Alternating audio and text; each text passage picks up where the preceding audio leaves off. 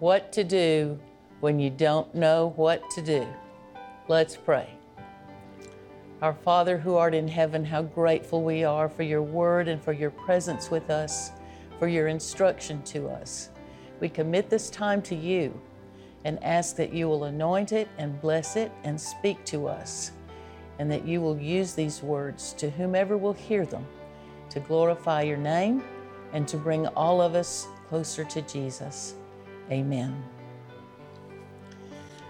I just don't know what to do. I just don't know what to think. What should I say? Where should I go?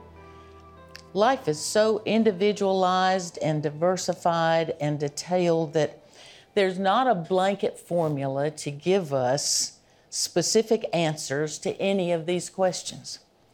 But there are foundational approaches given to us in God's Word that help us to arrive at a personalized decision with personalized direction about how to answer each of these questions. I want us to look at a few checklists that might help us in each one of these situations. Certainly all of them are interrelated, and you will be able to do that for yourself as we work through this. But let's begin with thinking, because that is the springboard of our behavior and our choices. It's so easy to get dragged down into negativity in a situation, and the devil tries to lead us to despair. He wants us to see the negative things. He wants us to be weighed down. He does that by shifting our focus from what God says to think about to what other people say think about, or what Satan might put in our minds. Think about Peter when he was walking on the water to Jesus. Peter was walking on the water with his eyes on Jesus, but all of a sudden, the wind and the waves got his attention, and he looked away from Jesus to the situation, to the circumstances. And when he did, he became afraid and he began to sink. When he began to sink, he prayed the shortest prayer in the Bible. Lord, save me. He and Jonah have a lot in common. We'll talk about that another time. But when he prayed, when he was sinking, he got right down to business. That's what he wanted. Lord, save me. And Scripture says that immediately Jesus reached out his hand and caught him, rescued him, pulled him back up. Peter lost his focus. He took his eyes off Jesus.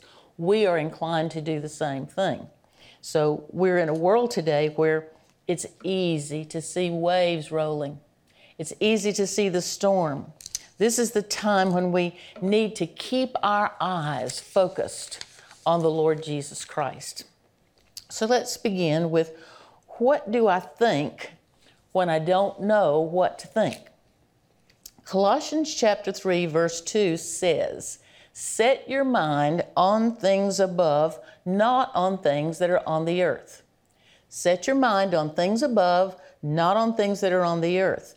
Our mental stability, our spiritual stability, our physical health comes from how we think. And when we put our faith in Christ, we overcame the world. That's the truth. That is the truth of Scripture. When you became a Christian, you overcame the world because you stand in Christ. When we received the Holy Spirit that came in salvation, we became a partaker of the divine nature. Christ is in us. We received the great and precious promises of God. We escaped the corruption of the world. We have the mind of Christ. All of that happened as a part of our salvation, and that means we have the same character, the same passions as Christ. He is in us. He has changed us. Proverbs chapter 23 and verse 7 says, as a man or as a person thinketh in his heart, so is he. As a woman thinketh in her heart, so is she. I did a word study on thinketh. So many times when I decide to do a word study, you thinketh, you know what thinketh means, and so you don't thinketh much about it. But sometimes if you do a word study, and that's what happened to me with this one, you go, oh, because there's such a transfer when you take a rich language like Hebrew or Greek and try to put it into English. And so when I did this word study, in this verse, the word thinketh means that one's thinking or our minds serve as a doorkeeper to our lives. Think about that. Your mind is a gate or a security guard, perhaps, to what you do, to what's in your life. So think about your mind as being that gatekeeper, that place where choices are made about what we're going to let into our lives and into our behavior. Now, when God is your God, you think differently. You have a new mind. You have the mind of Christ. In Philippians chapter 4 and verse 8, the Holy Spirit, through the Apostle Paul, tells us how to think. In fact, it's an imperative. He says, think on these things. Philippians 4:8. Whatever is true, whatever is honorable, whatever is right, whatever is pure, whatever is lovely, whatever is of good repute, think on these things. Let your mind dwell on these things. Let your mind focus on these things. Another word for that is inventory. Let your mind inventory these things. Whatsoever things are true, what is truth? God's word is truth. Truth is a person. Jesus says, I am the way, the truth, and the life. Truth is the Lord Jesus. So there's the first one. What is truth? God's word and the Lord Jesus. Whatever is honorable. Honorable means reverent. It means not trashy, not mundane or common. Whatever is worthy of respect or awe is considered to be honorable. Then he says, whatever is right. That means righteous, in harmony with God's eternal, unchanging, divine standard of holiness. It is consistent with the holiness of God. Whatever is pure, that means morally clean, undefiled. Whatever is lovely, sweet, gracious, patient, generous. Whatever is of good repute, or some translations say good report. That's what is well thought of, what is highly regarded. And so we have the option of controlling our thoughts. And these are things that he has given to us with which we can frisk our thoughts. When we have a thought, we're going to frisk it with, is it true? Is it honorable? Is it of good report? Is it lovely? Frisk it with those things. And if it doesn't pass the frisk test, then get rid of the thought. Because we have the option of controlling our thoughts. Sometimes we don't feel like that, but that's exactly what the enemy wants you to feel. If we don't control our thoughts, then our circumstances can knock us down. I'm sure most of you maybe have had that happen. Whatever we feed our brains is going to determine our choices. Whatever goes in is going to come back out. If we put the Word of God in us, then we're going to live out the Word. Christians are not to focus on things of darkness. The Bible calls on us to think. Thinking, some people want to think faith is just a shot in the dark. You just believe something's going to be so. That's not biblical faith. The Bible calls on us to think and to reason. Isaiah chapter 1 verse 18 says, come now, let us reason together, saith the Lord. Though your sins be as scarlet, they shall be as white as snow. Though they be red like crimson, they shall be as wool. And so what's he saying? Think about this. Put your mind on this. Figure this out. So we learn to focus our attention completely on right things. When we are worrying, we've got to change the direction of our thoughts. We've all been guilty of worrying, but what's happening when we're worrying is we're looking at the wind and the waves. We're looking at the storm instead of looking at the Lord Jesus.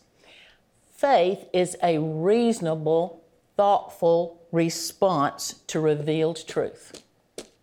The scripture is revealed truth. And so I'm going to reason and I'm going to make a reasoned, thoughtful response to what this truth is. Salvation is an intelligent response to God's offer. What's he said? He said, look, you're born a sinner. You're doomed to go to hell. I have made a way to change that. Will you accept it?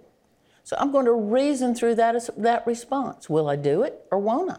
It all depends on how I'm thinking about it, how I'm thinking through it. It's easy to worry.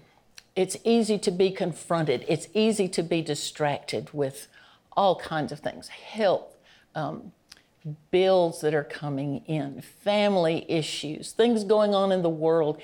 We get distracted from all of that. And so we get weighed down with it. Jesus said, I want you to go with me for a minute to Matthew chapter 6. Matthew chapter 6. I just want to read verses 25 through 34, and I want you to watch the reasoning of this. Watch the reasoning of it. Look, he's calling us to think. Matthew chapter 6, beginning in verse 25. Jesus said, for this reason I say to you, do not be anxious for your life, as to what you shall eat or what you shall drink, nor for your body as to what you're going to put on. Is not life more than food, and the body more than clothing? Look at the birds of the air, that they do not sow, neither do they reap, nor gather into barns, and yet your heavenly Father feeds them. Are you not worth much more than they? And which of you, by being anxious, can add a single cubit to his lifespan? And why are you anxious about clothing? Look at the lilies of the field. Observe how they grow. They don't toil, they don't spin. But I say to you, even Solomon in all his glory was not clothed like one of these. But if God so arrays the grass of the field, watch him say, think through this. If God so arrays the grass of the field, which is alive today and tomorrow is thrown into the furnace, will he not much more do so for you, O people of little faith? Do not be anxious then, saying, what am I going to eat? What are we going to drink? What are we going to wear? For all these things the Gentiles eagerly seek. Gentiles are people who are away from God. All of these things Gentiles eagerly seek. For your heavenly Father knows already that you need all these things. But seek first His kingdom and His righteousness. Focus on Him. And all these things shall be added unto you. Therefore, do not be anxious for tomorrow will care for itself. Each day has enough trouble of its own. So he's calling us to think. He says, don't be anxious. He says, look at the lilies, look at the grass. Then draw conclusions about what God is going to do for you. Think, are you not worth much more than they? Let me ask you a question. If we look at the world, are we going to find what is true? If we watch the news, if we read social media, if we just look out there, are we going to see, do you see what is true and honorable and right and pure and lovely and of good report? Nope, I don't. And so he's calling on us, don't dwell on that. Don't let your mind be absorbed on that. Because you know what? If that's what absorbs your mind, that's what's going to come out in your emotions, in your spirit, and in your life. Input precedes output. Since there is excellence. That's an interesting word because in the original, in this translation, it says, if there be any virtue, if there be any praise, think on these things. That's one of those ifs in Scripture. I don't understand all of it, but there are various classes of conditions of if. And that means that sometimes if can be translated since. And that's true in this situation. So you don't have to say if there is excellence, you say since there is excellence. Since there is excellence and since there are things worthy of praise, think on these things. Let these things focus in your mind. Hold on to them. Hold them in your head. Avoid things which negatively influence your thinking. Get away from them. Turn it off. Put it up. Focus on the Lord Jesus. Then, what do I do when I don't know what to do? What do I do when I don't know what to do? Many years ago, our church sponsored a week of revival services in our high school football field. And an evangelist named Mike Gilchrist preached that week. And many people came. It was a community-wide revival. There was a great move of God in our community during that time. And many people were saved. Some of our young people were called into ministry. Others dealt with sin in their lives, recommitted their lives to Christ. It was a precious time before the Lord. And I was at that age where I was asking, okay, what is God's will for my life? You know, growing up in church, Sunday school, all of those things, then, you know, your teachers always taught you, you need to find God's will for your life. You need to find God's will for your life. And it was getting close to time, maybe when I was in college, going to college.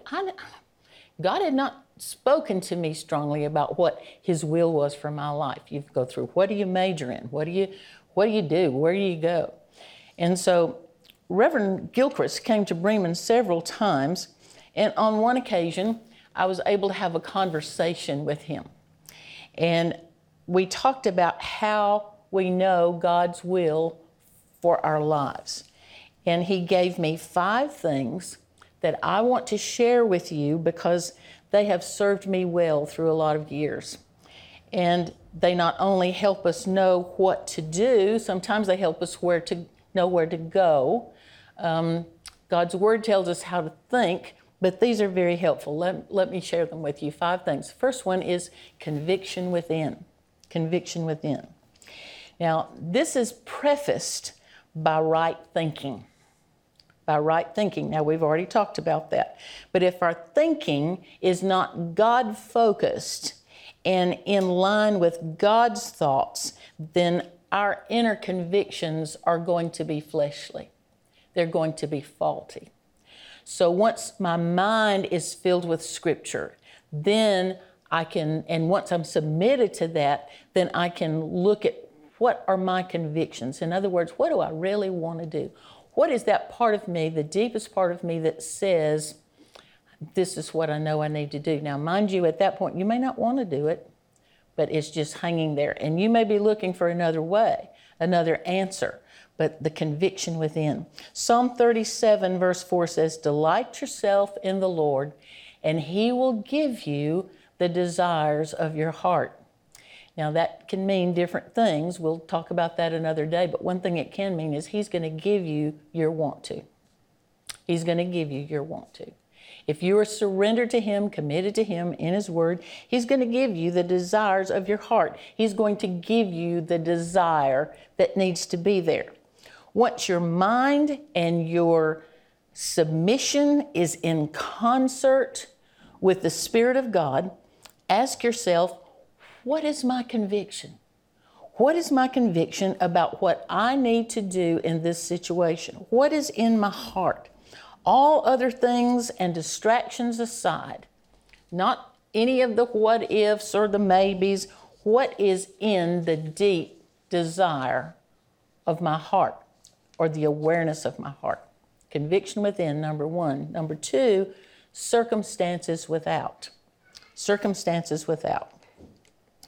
Revelation chapter 3 and verse 8 says, the Spirit spoke to the church at Philadelphia, saying, I know your deeds.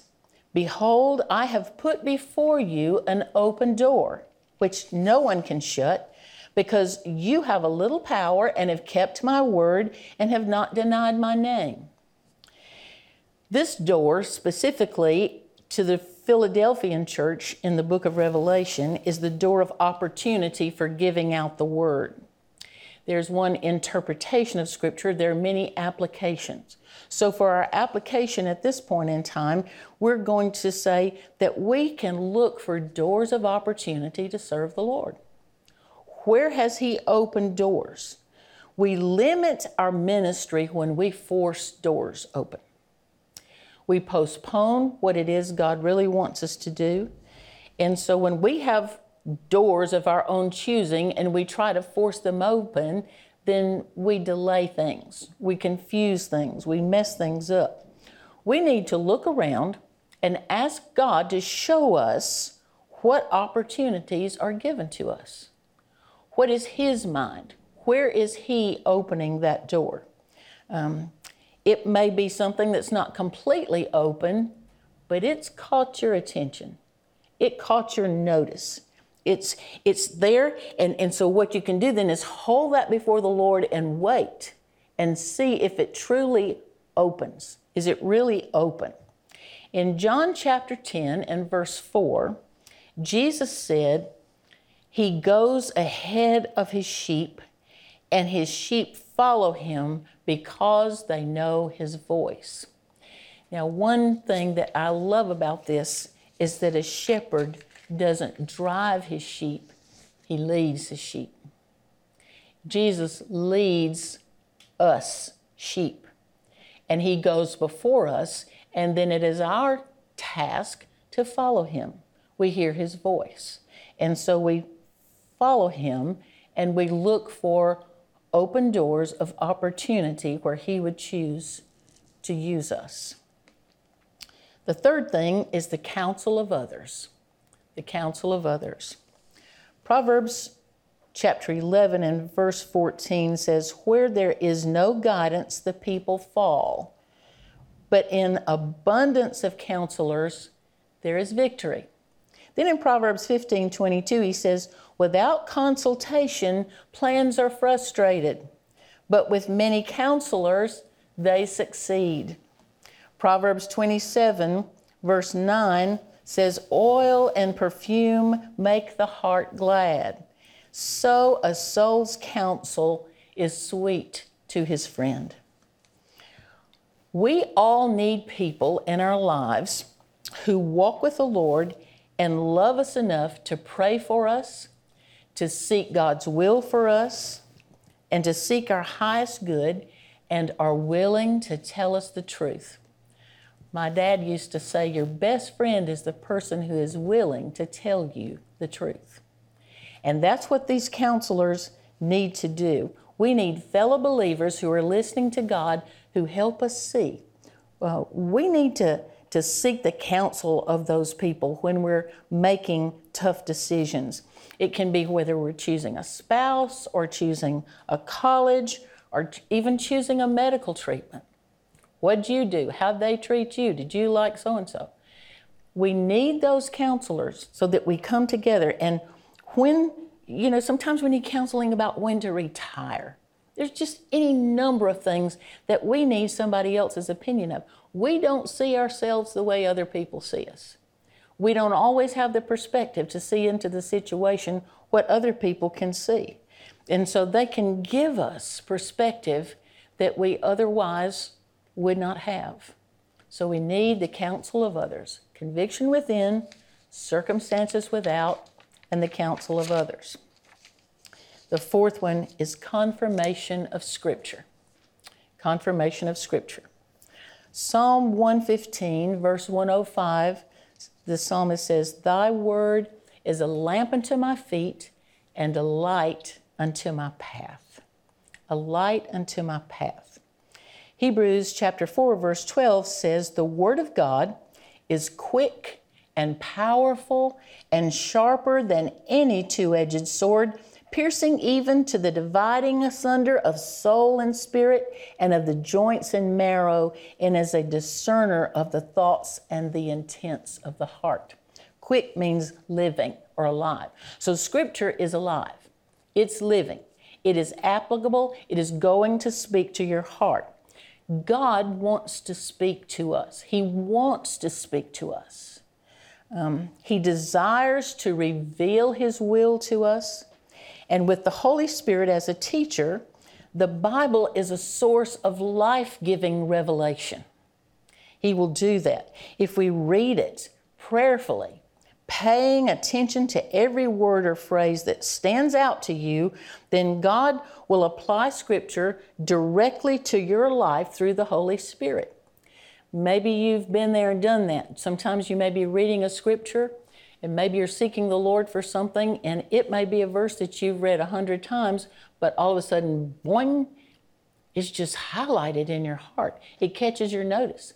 Then again, it may be a Scripture that you've never seen before, that you've never considered before, and all of a sudden, boing, it's caught your attention. God will speak to us through His Word, but we've got to get into it and read it. You don't have to pick a spot. Just start reading. Or you can say, Lord, where do you want me to read? Where will you speak to me? And just start and just read it and ask Him to speak to you through it. We always need to approach God's Word with a yes already in our hearts. Sometimes we approach God's Word to say, well, I'm going to see what it's going to say, and then I'll decide what I want to do. He won't tell you much. But if we approach God's Word with a yes already in our hearts, then He will speak, because we want to know.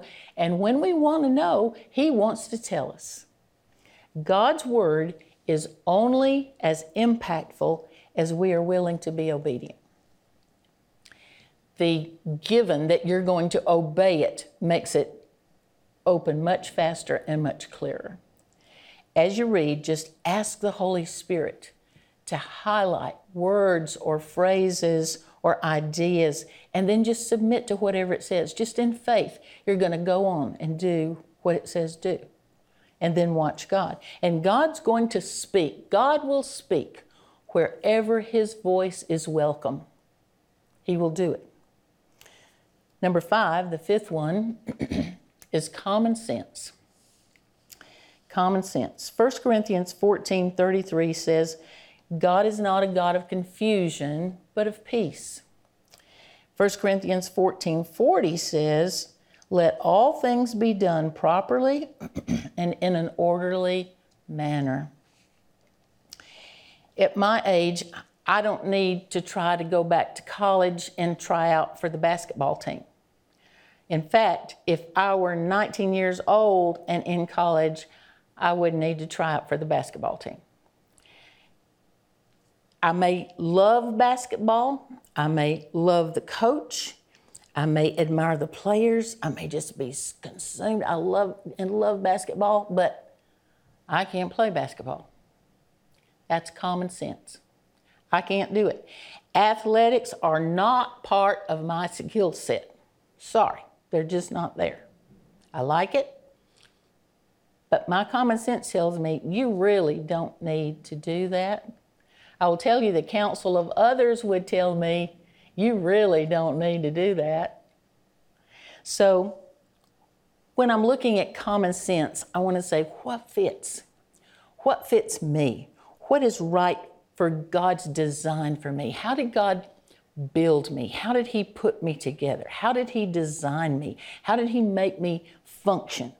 And so what makes sense according to God's Word and according to God's priorities for me will give me peace. There will not be chaos, there will not be disorder, there will be peace, and there won't be just a bunch of stuff. So common sense. What are my circumstances of life? What does it make sense for me to be willing to do next? Next question. What do I say when I don't know what to say? What do I say when I don't know what to say? Proverbs chapter 18, verse 21 puts it this way. The tongue has the power of life and death. The stakes are high when we begin to speak. Our tongues can either speak life and build others up, or our tongues can speak death and tear others down. Speaking life means speaking in accordance with the Word of God, speaking faith-filled words, speaking words that encourage, sometimes speaking words that correct, speaking words that are fruitful, speaking words that are going to bring order and peace and helpfulness to a situation. Now that includes, it says speaking, but I want to tell you, it includes writing, typing, posting, painting, making signs. Any way we can communicate life, or we can communicate destruction and darkness and death. Proverbs 15:4 says the tongue can be a tree of life. A tree of life. The tongue can reconcile relationships. It can promote peace. It can encourage people who are discouraged. It can lift people up who are in despair. The tongue is an instrument that God can use. Colossians chapter 4, verse 6 says, "Let your speech always be with grace, seasoned as it were with salt, so that you may know how you should respond to each person." Now that is a recipe for a conversation that deters evil. Colossians 4:6, "Let your speech always be with grace, seasoned as it were with salt, so that you may know how you should respond to each person." Then Psalm 37, verses 30 and 31. "The mouth of the righteous utters wisdom, and his tongue speaks justice." That word also means righteousness before God. The tongue speaks righteousness before God. "The law of his God is in his heart, and his steps do not slip." His steps do not slip. Luke chapter 6, verse 45 says, "Out of the abundance of the heart, the mouth speaketh." Think about that. Out of the abundance of the heart, the mouth speaketh. If you want to know what a person's heart is like, listen to what he or she says. Your mouth is a loudspeaker for what's in your heart. It will reveal what's in your heart. When we think right things and do right things, we're most likely going to say right things. Because why? What's in my mind is going to come out in my life. And what it's going to go in my heart, it's going to mature and develop my heart to be like Christ. 1 Peter chapter 3 and verse 15 says, "Always be ready to give a reason to everyone who asks you to give an account for the hope that is within you, yet with gentleness and reverence." Gentleness and reverence. Be ready to speak.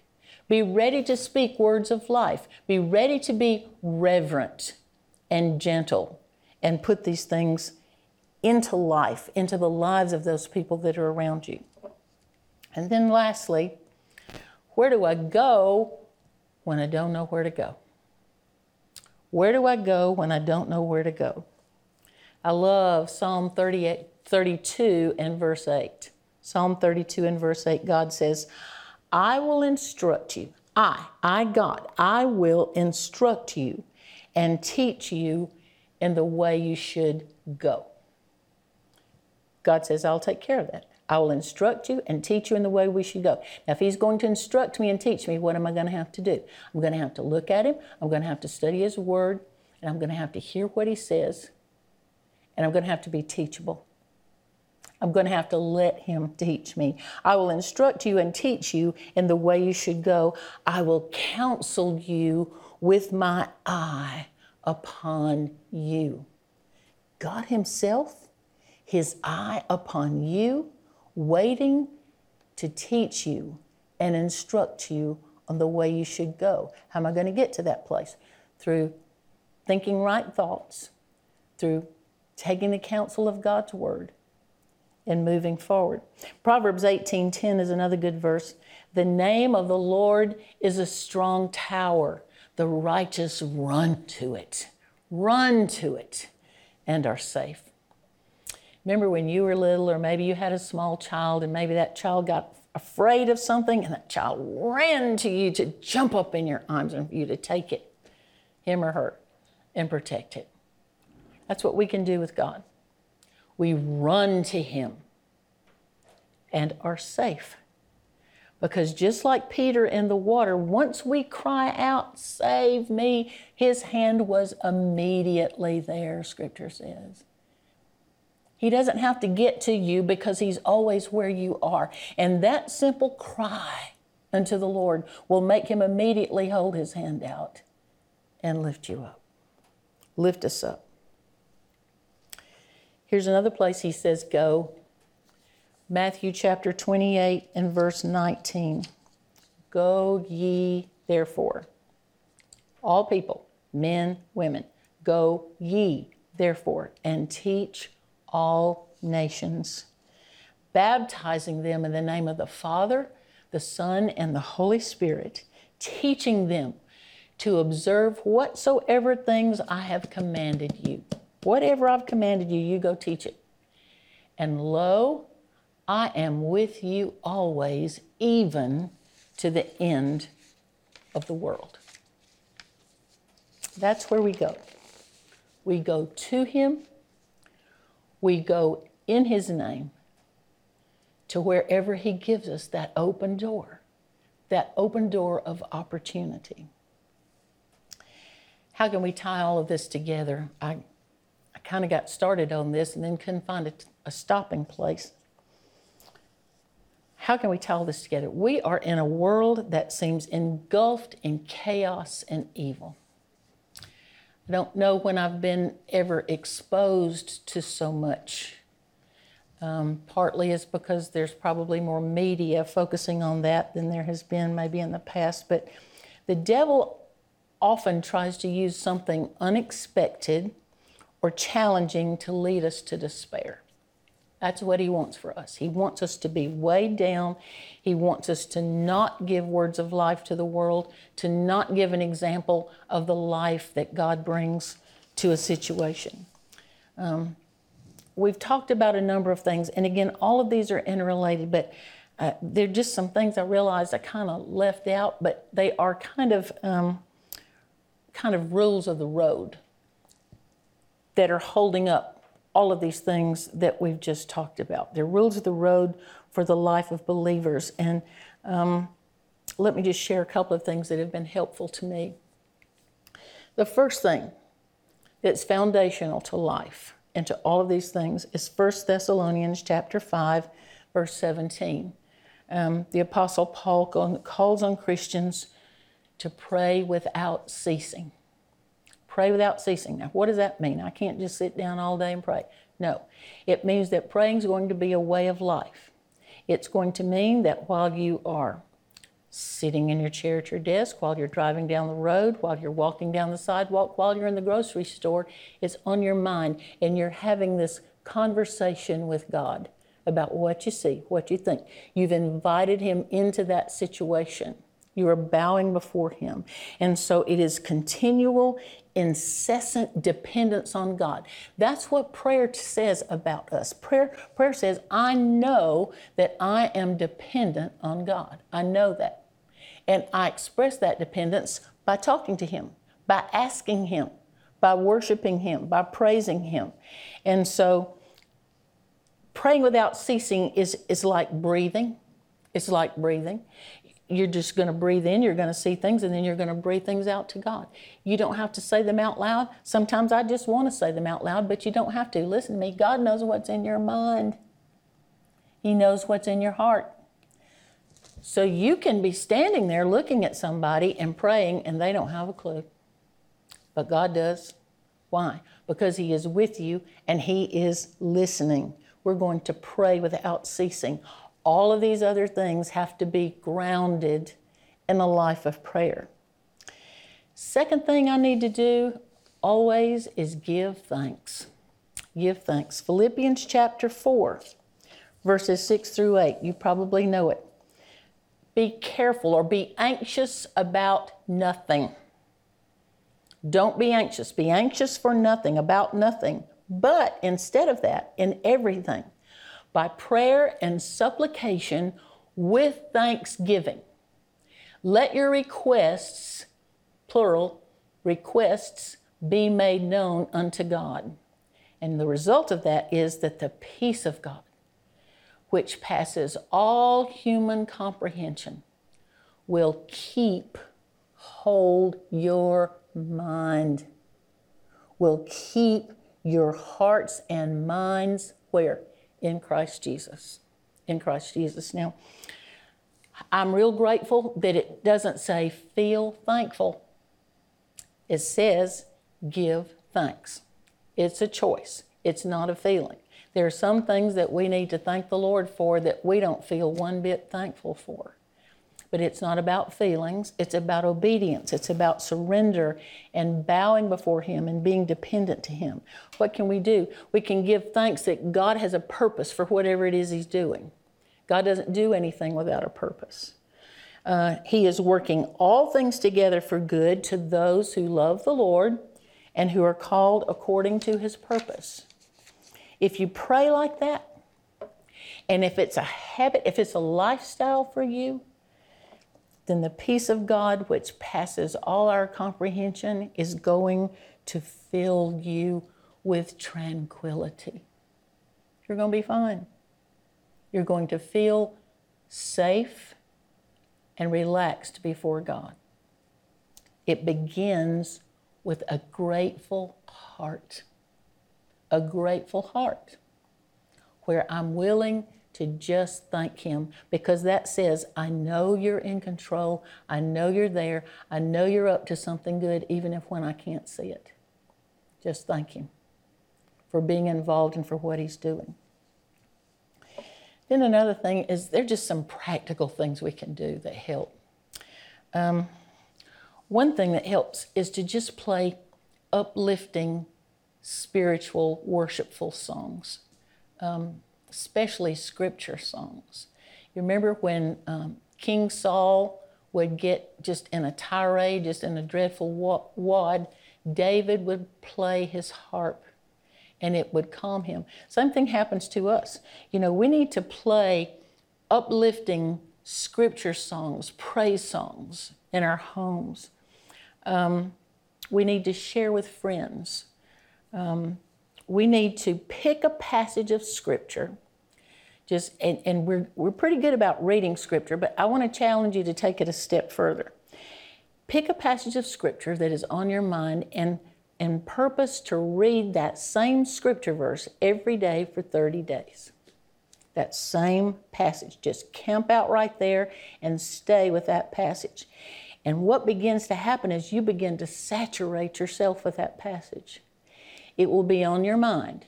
It will be in your mouth because you will be able to quote it at the end of the 30 days. And you're going to saturate yourself with the Word of God, and it will transform us. It changes us. The next thing that we don't need to do, and today it's hard, Psalm 37, verse 1, do not fret over evildoers. We're not to spend our time fretting. We're not to focus on the evildoers. We're to pray for them while we're focusing on the Lord God. Don't fret. Listen, one of the things that makes us fret is that we have expectations of depraved minds that they cannot perform. Depraved minds, unsaved people, cannot choose what is good. They don't have the capacity. The only reason you and I can choose what is good is because the Holy Spirit indwells us. So we're not going to fret about them. We're going to pray about them. And we're going to ask the Lord to let the fire of the Holy Spirit that is within us speak to them. It may not be pleasant because it will convict them. But what are we going to do? We're going to be reverent and gracious, seasoned with salt, trusting in the Lord with focus on Him. With focus on Him. I guess the last thing would be just go to the Lord and ask Him to order your steps and then just do the next thing. Just do the next thing. That is what it is by walking by faith. When you just choose just to take the next step as you see it, God will either redirect you or He will affirm that you're going in the right direction. Just do the next thing. It's one day at a time, one step at a time, and the Lord Jesus is right there all of the time to keep your feet on the path that He has chosen for you if you're willing to walk it. May the Lord bless you, and I trust that we will do this together. Amen.